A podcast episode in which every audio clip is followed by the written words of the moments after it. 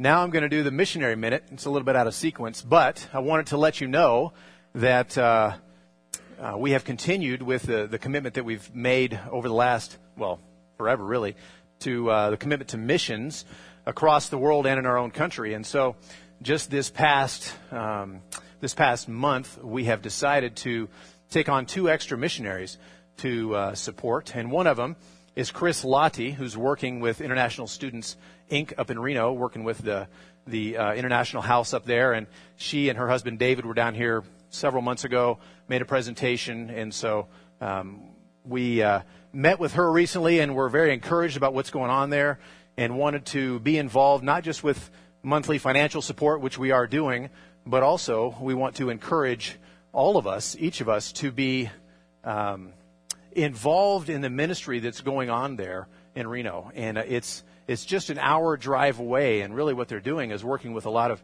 international students who obviously their home is around the world somewhere, somewhere uh, far from here. And so they uh, don't have opportunity always to be in the homes of Americans. And so here we are. And hey, what do you know? We're Christians. And so we get to bring people into our homes, minister to them in different ways. Uh, and these often are students from places around the world that are considered closed countries. And so for us to sign up to go be missionaries in these places, for example, Iran, would be extremely difficult or, humanly speaking, impossible. And yet they're sending their students here, including to UNR, and we can minister to them. And imagine if we led an Iranian student to Christ, sent them back to Iran. They're carrying out the Great Commission in their own country. And we get to be involved in that. And so we've taken on this, the support of of uh, Chris Lottie and her husband David uh, with international students. And also, we've begun to uh, support Jeff and Judy Gilpin, who are with Awana International. Jeff has been down here several times. They live up in um, in Truckee, and I've met with Jeff a few times. And any of you who have been to the games, the Awana games up in Reno before, you'll you'll uh, uh, you would recognize him if you saw him. And uh, so we've taken them on as, uh, as missionaries, also supporting them. And we're excited about what the Lord's doing in our area. We're excited about some different things that are going on. And uh, so wanted to encourage you all with that. So that's our, our missionary minute this morning is, is that the Lord is doing stuff. He is moving. And uh, we just want to get on board with what he's doing, really, and participate in what he's, he's doing in, uh, in northern Nevada and in northern California and really around the world, particularly through uh, International Students Inc. So we're excited about that. The Lord's made that possible, and, and He's used you to do that. And so we praise the Lord for that. As we turn this morning to 1 Thessalonians chapter 4, 1 Thessalonians chapter 4, I want to uh, start by reading a news article that I read this week on the uh, Christian Post website. It's an article written by Napp Nazworth, and it's entitled Millennial Evangelicals Need More Orthodoxy, Less Oprahdoxy, speakers argue. It caught my attention too. That's from April 2nd of this week, uh, just this week. So, anyway, it's talking about millennial Christians, which are younger generations of Christians. So, I don't know exactly what that means, but probably somewhere just younger than me or maybe a lot younger than me. I don't know. So, um, but I think it applies generally in our culture. They were specifically talking about that group, but you'll see as I read the article that it's gonna it's gonna really talk about us and who uh, we are and the culture around us, even the Christian culture. So I'll begin reading. Today's young evangelical Christians or millennial evangelicals are too influenced by the culture and do not practice deep thinking or a life of the mind several young evangelical leaders, leaders argued at a Monday panel hosted by the Institute on Religion and Democracy. Millennial evangelicals are too influ- influenced by oprahdoxy rather than orthodoxy. Eric uh, Teetsel, director of the Manhattan Declaration, complained. Orthodoxy, Teetsel said, requires the cultivation of what my professors at Wheaton called the life of the mind. When considering an issue, orthodoxy lays out first principles and non negotiable truths, with the Bible as a touchstone, creating a framework through which the merits of ideas can be considered and their consequences evaluated. Oprahdoxy, on the other hand, allows us to respond to issues without the hard, time consuming work of thoughtful consideration. There are no immutable principles. Instead, we start with a base set of emotions, positive and negative love, justice, inclusion, authenticity, and equality. These are good. Judgment, rigidity, stratification, these are bad. People and ideas are judged accordingly.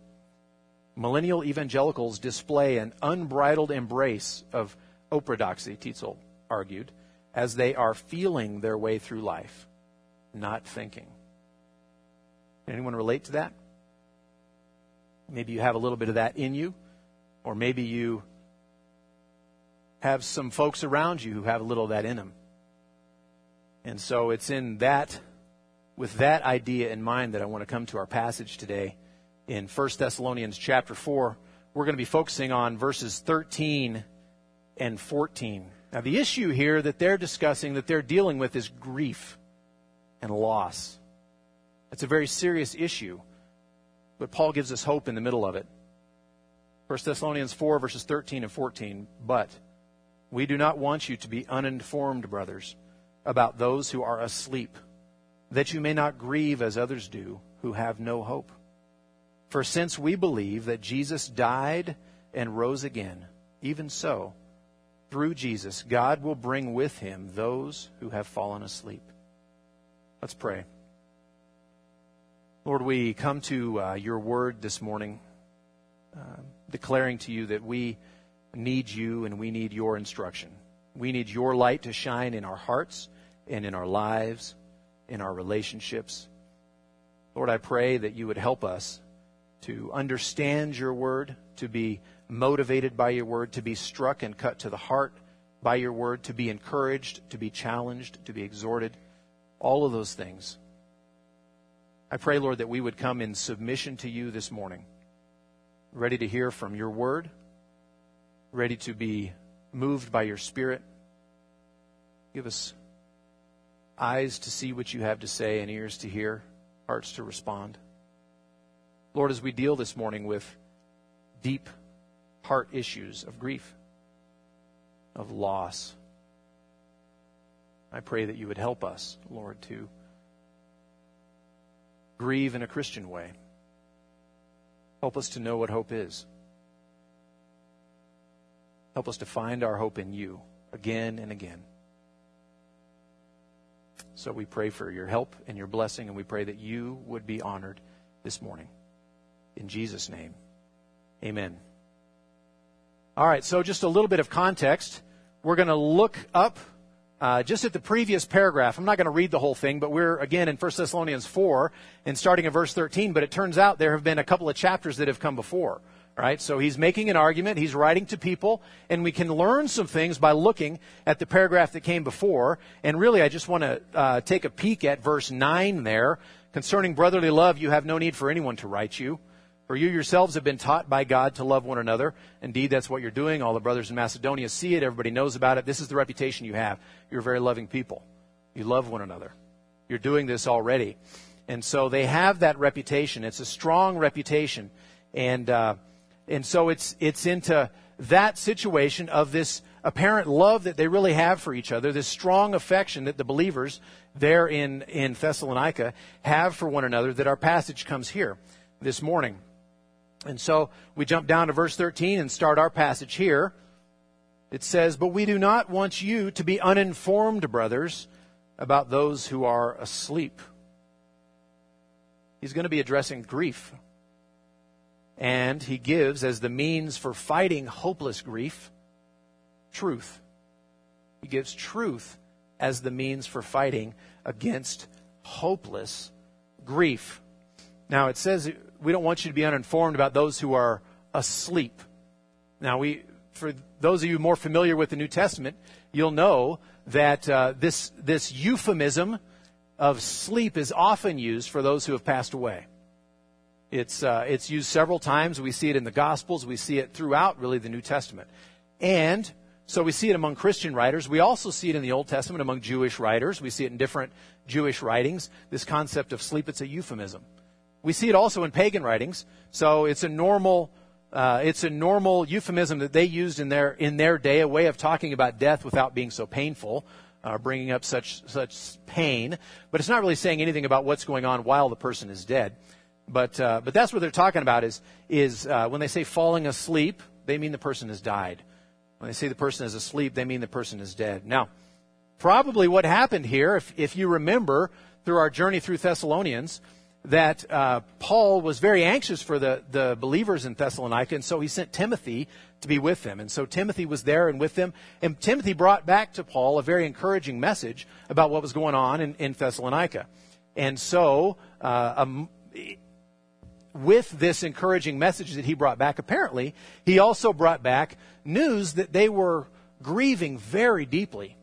Apparently, within their church, there had been a person or some people very dear to them all, maybe central, I don't know, uh, who had passed away, who had died. And they loved this person so much. And they were deeply, sorely grieved. And it's in that context that Paul writes here in 1 Thessalonians. It says, We don't want you to be uninformed or ignorant, literally is the word. We don't want you to be ignorant, brothers, about those who are asleep. And so that's the situation is there's this these people have passed away and the believers there are grieving sorely. They're uh, they're in agony over this. It's it's a very deep and touching and uh, uh, core kind of emotional issue struggle that they're going with. The question that they were asking apparently was whether they would or would not be reunited with this person, and somehow whether this uh, this person who had been waiting for the Lord's return now wouldn't see the Lord's return. They wouldn't get in on the action, so to speak. They wouldn't, they wouldn't get to be a part of it. So uh, they had that kind of grief that this person's not going to, they're, they're missing something out, missing out on something in their relationship with the Lord. Some events that are going to happening, that are going to happen, they're missing out on that. And so they had that fear. They also had the fear that maybe we won't, we won't see them again. Maybe we won't be reunited. And so apparently it led them to a very extreme and hopeless grief on their part. So that's the situation. Now, what's the solution? What's the solution? You know, you've heard it said that ignorance is bliss, right? Well, maybe in some context that's true. I don't know. Ignorance is bliss. You've also heard that heard it said that uh, what you don't know won't hurt you, right? Well, there might be certain circumstances where that's true. Generally speaking, not not a good course to follow, right? And so, um, Paul is speaking into their situation. He says, I don't want you to be ignorant. I want you to know about this. I want you to hear about these truths. I want you to have the truth. See, they were dealing with, now this is, this is going to strike us as a little odd, I think. They're dealing with a very core emotional issue. A very deep and serious and real grief that they're struggling with. They're extremely sad. And he comes out and says, Let me tell you what's true. Let me tell you what's true. He doesn't want them to be ignorant of facts, he wants them to remember what things they know. He speaks truth to them. Now, that's interesting, and we're going to develop that idea a little bit more. But how often in our own in our own context, in our own situation, when we're faced with a particular emotion, do we deal with that emotion by saying, "All right, this is true. This is what's true." That's what we should do. I think very often we don't. So Paul, our writer, takes up the most effective means that he knows for fighting against hopeless, hopelessness and grief. And that powerful weapon that he takes up is truth. And the goal that he is aiming for is hope. He's aiming for hope. That's the goal of his instruction. He says there in the second half of verse 13, that you may not grieve as others do who have no hope. Now, look at it again. Does he say, don't grieve? Does he say that you may not grieve? Period. No, that's not what he's saying. He's saying that you may not grieve in a particular way. That you may not grieve as others do who have no hope.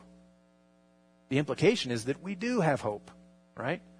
Now, what's the general perspective on death. If you think uh, around your circle, your circle of friends, particularly those who don't know the Lord, what's their view on death? How do they see it?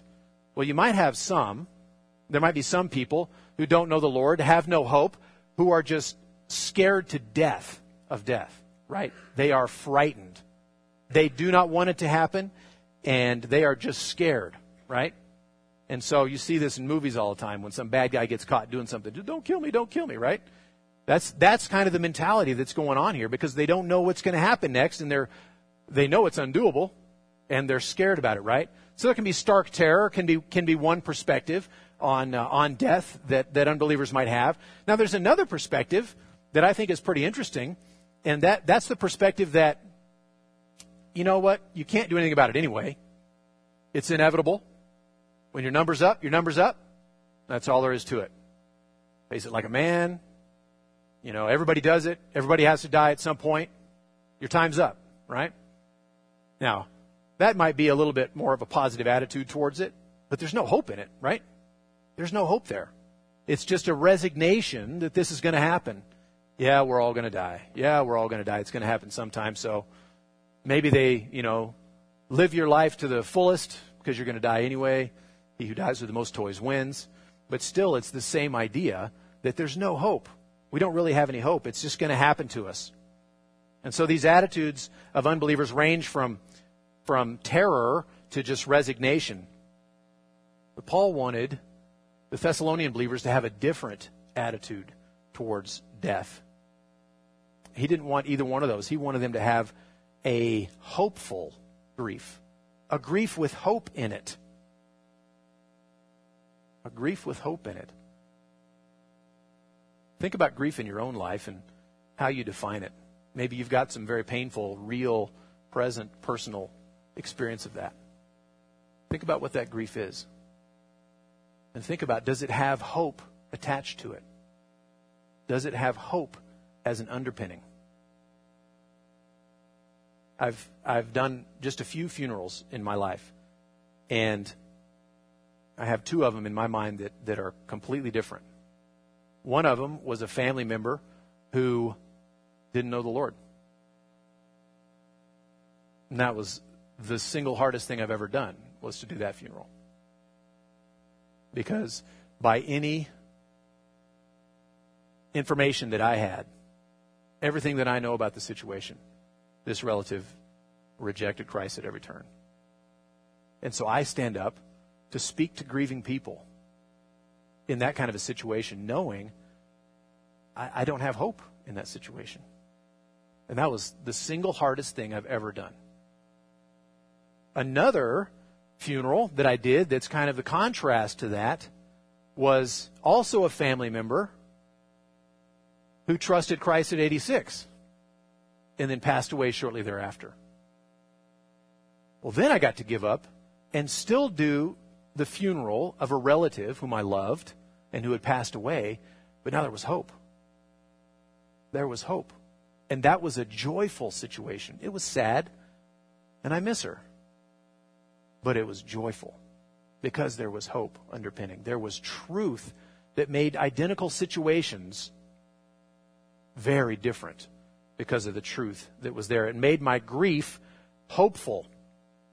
Now, so Paul's reminding them here of, of the hope that they have. He wants to revive this hope, bring this hope up in their mind. Now, I think one thing that we need to keep in mind when we talk about hope, because hope in common parlance in, in our day can, you know, I hope the, my favorite team wins, right? I hope the Giants win, right? Whatever. Okay, I hope. Well, is it going to happen? Well, maybe, maybe not, right? I hope it's sunny tomorrow, right? I hope, uh, you know, I can hope all kinds of things that may or may not happen. Are they based in reality? Are, are they rooted in something firm that I can count on that's going to happen? Well, not, not usually, not the way we normally use it. But in the Bible, hope means something different. Hope do, doesn't just mean, I wish I may, I wish I might, or someday it's going to happen, or could be, it could be. Hope means a whole lot more. Hope is a confident expectation of future blessings that are going to be received from God. It's a confident expectation. I don't just run around with my fingers crossed. It's going to happen. It's going to happen, right? I can, I can, it's not just positive thinking. It's a confident expectation of what I'm going to receive from God because of, He said He was going to do it. And I can trust in His promises. That's what hope is. So when you read in your Bible and it talks about hope, that's what we're talking about. That's what's being talked about. It's God's promises that He has made to us and He will keep them. And we, for our part, can confidently expect He's going to keep His, his promises. That's what hope is. And that's something you can count on. If you were just facing death with this other kind of hope, boy, I hope something good's on the other side, right? That's not really going to cut it, right? That doesn't give you much actual hope. That doesn't change your grief, right? Doesn't change your grief. But if you approach death knowing what God's promises are, knowing what He says to us, knowing what He says He's going to do, I can trust in those. And that kind of hope will uphold you. That kind of hope will change the way you grieve. Now, this word hope is, is just mentioned a few times in Thessalonians. It's a short book, uh, but it's just mentioned a couple times there, and I, I want to point to just a couple of them. Uh, first of all, flip back to chapter 1 of 1 Thessalonians. 1 Thessalonians chapter 1.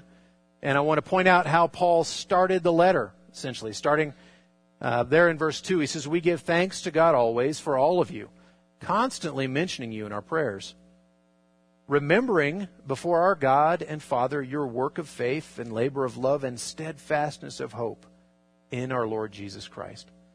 So these were a hopeful people. And he was reminding them of their own hope that they had. Later on, flip to chapter 5. Chapter 5 of the same book. We're going to start in verse 8. Just read verse 8.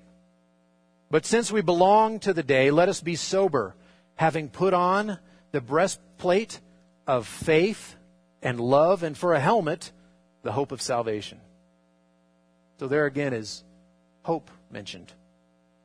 Paul's purpose in reminding them about, that they, about the hope that they had was to inform their grief, that it not be a hopeless grief. He wasn't saying stop grieving.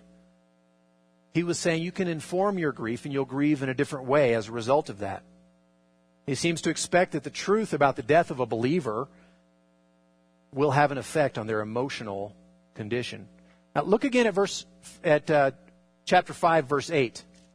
Notice there that it mentions the helmet uh, the, uh, and for a helmet, the hope of salvation. Who knows from Ephesians chapter 6 what the helmet is there? The armor of God, the full armor of God, breastplate of righteousness, all that. What's the helmet there? Salvation.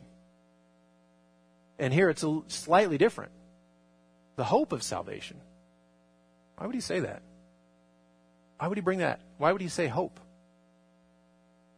He wants to remind them of the abiding nature of this hope that they have and that it can bolster them up when their loved ones are dying, when they're going through extreme difficulty and loss in their lives. They have this hope. This hope. Now, it's the helmet of the hope of salvation. Now, the helmet goes on your head, protects, you know, relatively important stuff, right? When you're in battle. You know, you could lose a hand, that would stink, right? But you you could survive. You could lose an arm, that would stink, but you could survive. You lose your head, you're probably done, right? unless this is Star Wars and you can sew stuff back on. But in our world, in the world we live in, this is important stuff up here, right? So the helmet that is on your head, it's the part of armor when you go into battle, is protecting a very important thing. Now, the people of this day didn't see brain function and you thought, you know, thoughts come from there and all. They didn't see it the same way we do, but they still knew if your head got cut off in battle, or you took a sword through the ear, you were going to die. Right? They knew that. And so they're talking about how central and important this part of the armor is in your life. And I love the way Paul says it here in 1 Thessalonians, because he also wrote Ephesians 6 and chose not to use the word hope there, but he chose to use the word here. He's talking about hope, the hope of salvation. Yes, the salvation is real, and that's what he's talking about.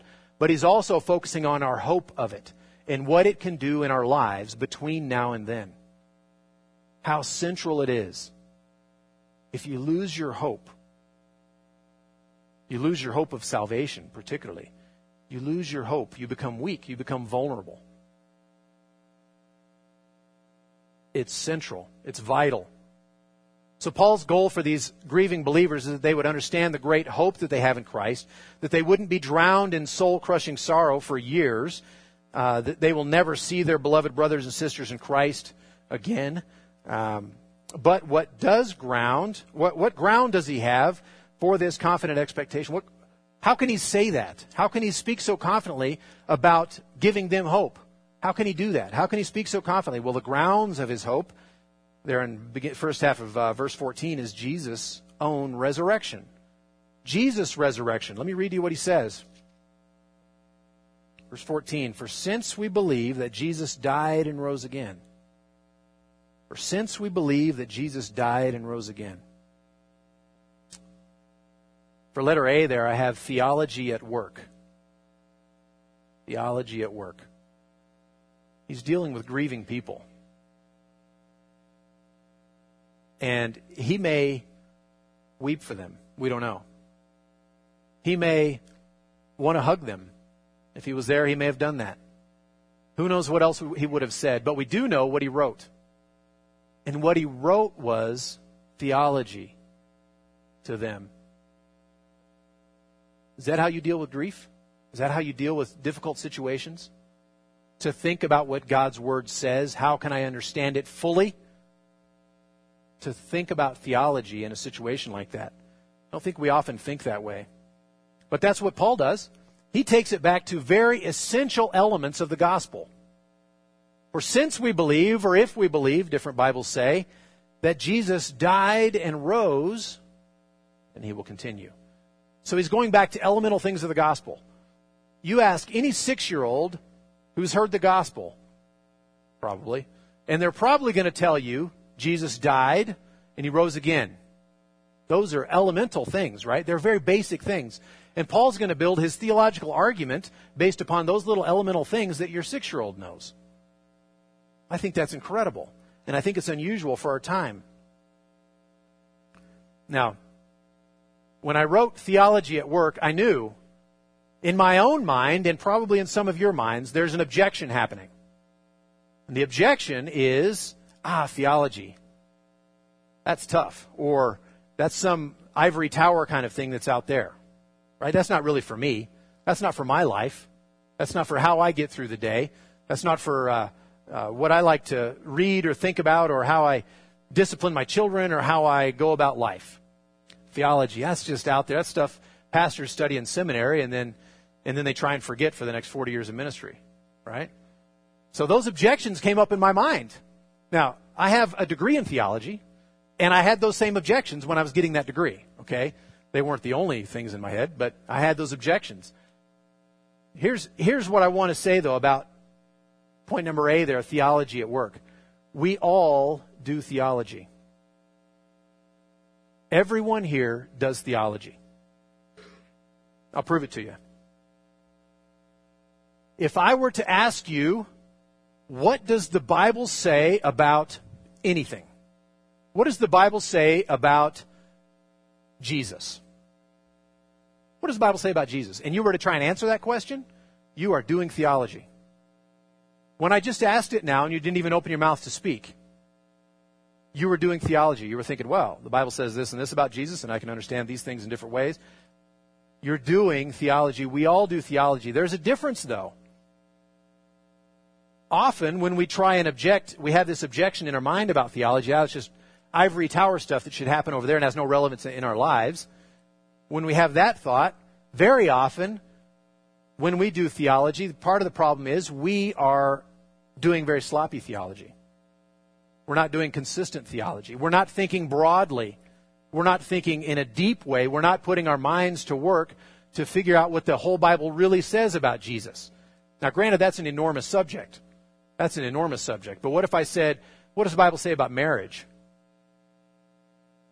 And you start thinking, wow, Jesus said a few things about that, and, right? The goal that we should have as Christians when we're trying to understand these issues, whatever the issue is, think of any ethical issue, any moral issue, any aspect of life. It could be economics. Think about what does the Bible say about anything? You can sit down and think through what God has told us. He may have given, given us a very limited amount on certain topics or a huge wealth of information. But understanding what God says to us about these things will help us when we're living our lives.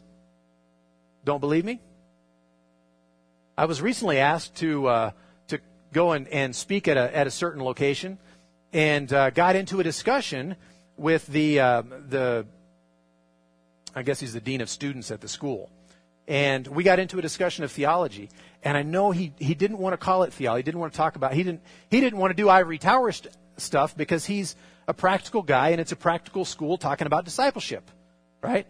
And so he wanted to kind of try to try and avoid that, but we ended up having a theological conversation anyway. Anyway. And so in our own thinking, when you're reading the Bible, when you read a chapter, when you read a paragraph, when you read a verse, what do you do with it?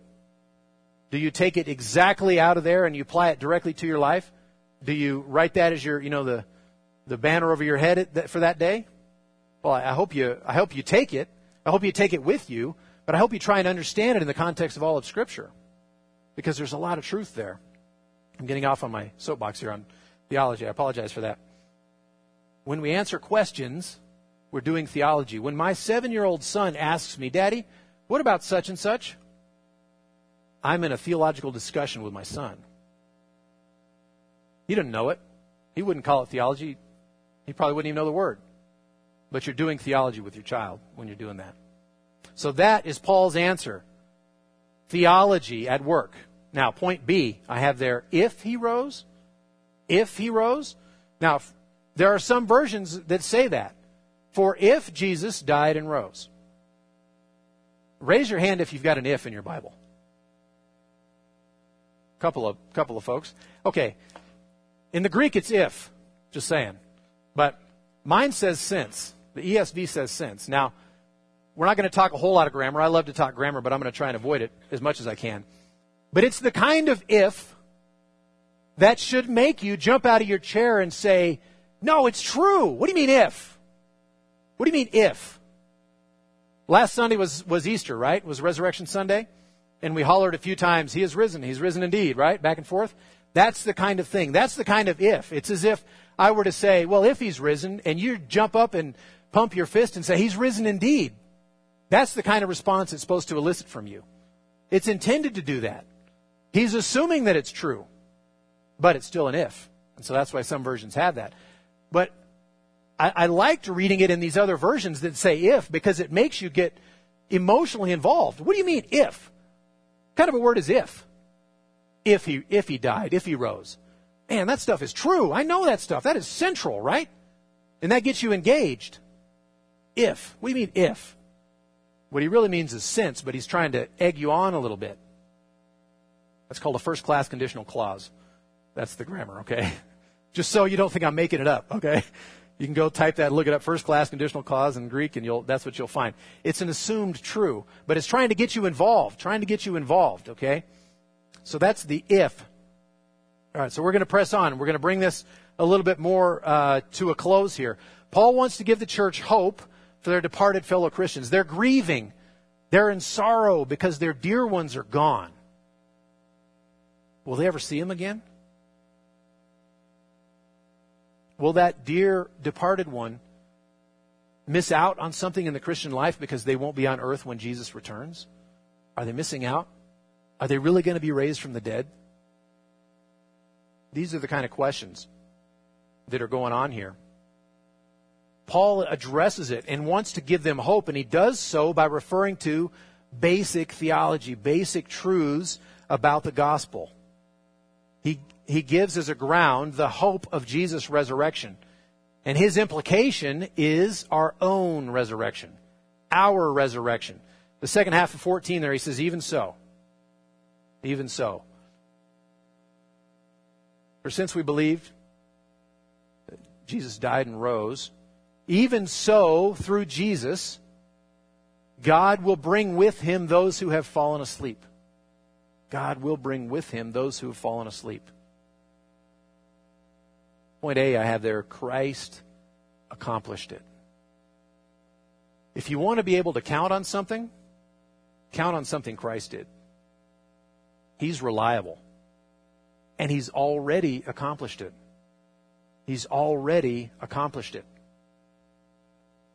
There's a little bit of a grammatical discussion there again. I, am trying to stay away from grammar, but it, I can't can't do it. Some some of your Bibles say through Jesus. Mine says through Jesus. Probably more of your Bibles say in Him or in Jesus. Those who sleep in Jesus. Those who've fallen asleep. Those who've died in Jesus or in Him. Okay. Now the reason mine reads differently than yours is it's very difficult. It's very difficult. The grammar is very difficult. And uh, scholars just disagree on it. It's not super clear. And so I thought about, well, which one's right? And I tried to figure this out. How can I keep from boring them with grammar? And so I thought about that too. You'll be happy to know. And uh, failed apparently, but but I thought about, okay, what they're trying to emphasize when they translate it as those who have fallen asleep in Jesus. They're trying to emphasize these people were Christians. These people were believers. And, and now they've passed away. Their body's not alive anymore. They're dead. All right, so, and there's some merit grammatically for why that might be the case. What about those who translate it as through Jesus? He will bring them through Jesus. The assumption there is the work has been accomplished in Christ. Christ is the one who did the work, and he will bring with him and because of the work that he did, the unbelievers back to life. That's what he's, gonna or excuse me, the believers back to life. Because of what Christ did, he will bring with him believers who have fallen asleep back to life. So I think they both accomplish the same thing. Whether it's through Jesus or whether it's in him or whatever is not a big deal, but the emphasis there is that Jesus has accomplished it, and for those who are in Christ and die, there is hope there is hope. Now, Woody's going to preach next week. He's going to he's going to finish off this paragraph, I believe, and and so what I want us to do to think about this hope that's being discussed here is to look at uh, the remainder of this paragraph. So, 1 Thessalonians four, verses 15 and through the end of the chapter there. Okay. For this we declare to you by the word of the Lord, by a word from the Lord that we who are alive, who are left until the coming of the Lord, will not precede those who have fallen asleep. For the Lord himself will descend from heaven with a cry of command, with the voice of an archangel, and with the sound of the trumpet of God, and the dead in Christ will rise first. Then we who are alive, who are left, will be caught up together with them in the clouds to meet the Lord in the air, and so we will always be with the Lord. Therefore, encourage one another with these words. That's the encouragement that he gives. That's the hope that he gives. When Christ returns, he will shout. The dead in Christ will rise, will join him, and then, for those who are remained alive, they will all be joined together and they will be with him forever. And this is to be encouraging. Encouragement for us. Christ accomplished it, and we get the hope. We get the hope. There is hope there for us because of what Jesus did. I want to refer just to a couple of other passages, real briefly here, about hope that we get because of what Christ has done.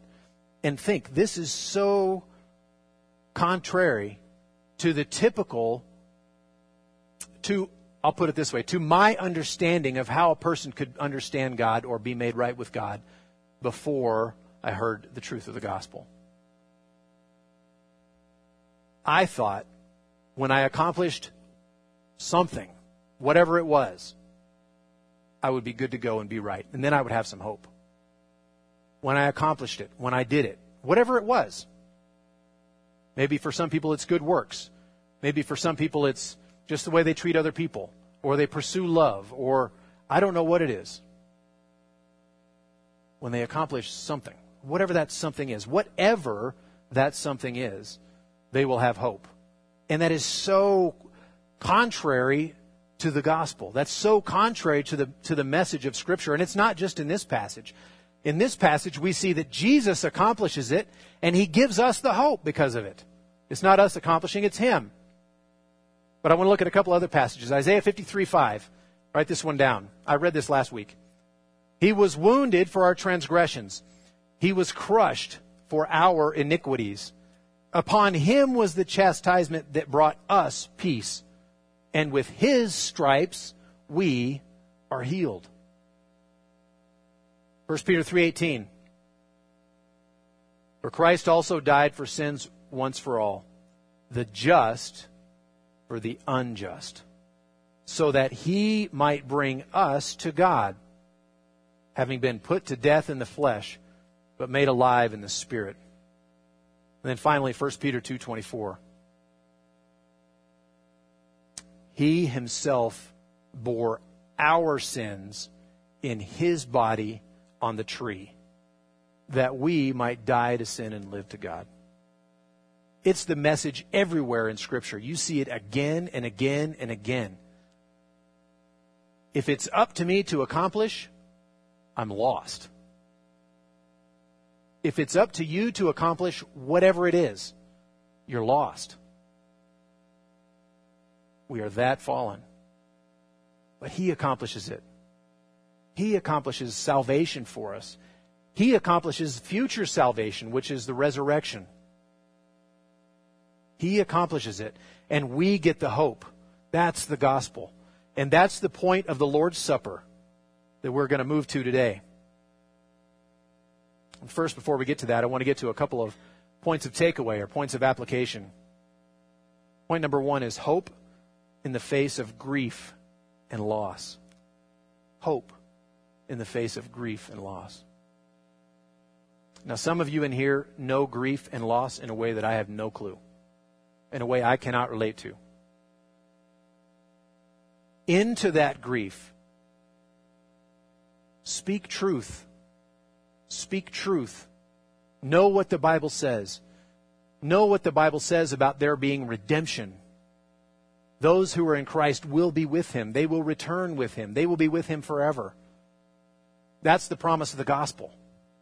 So, into that deep grief, speak truth.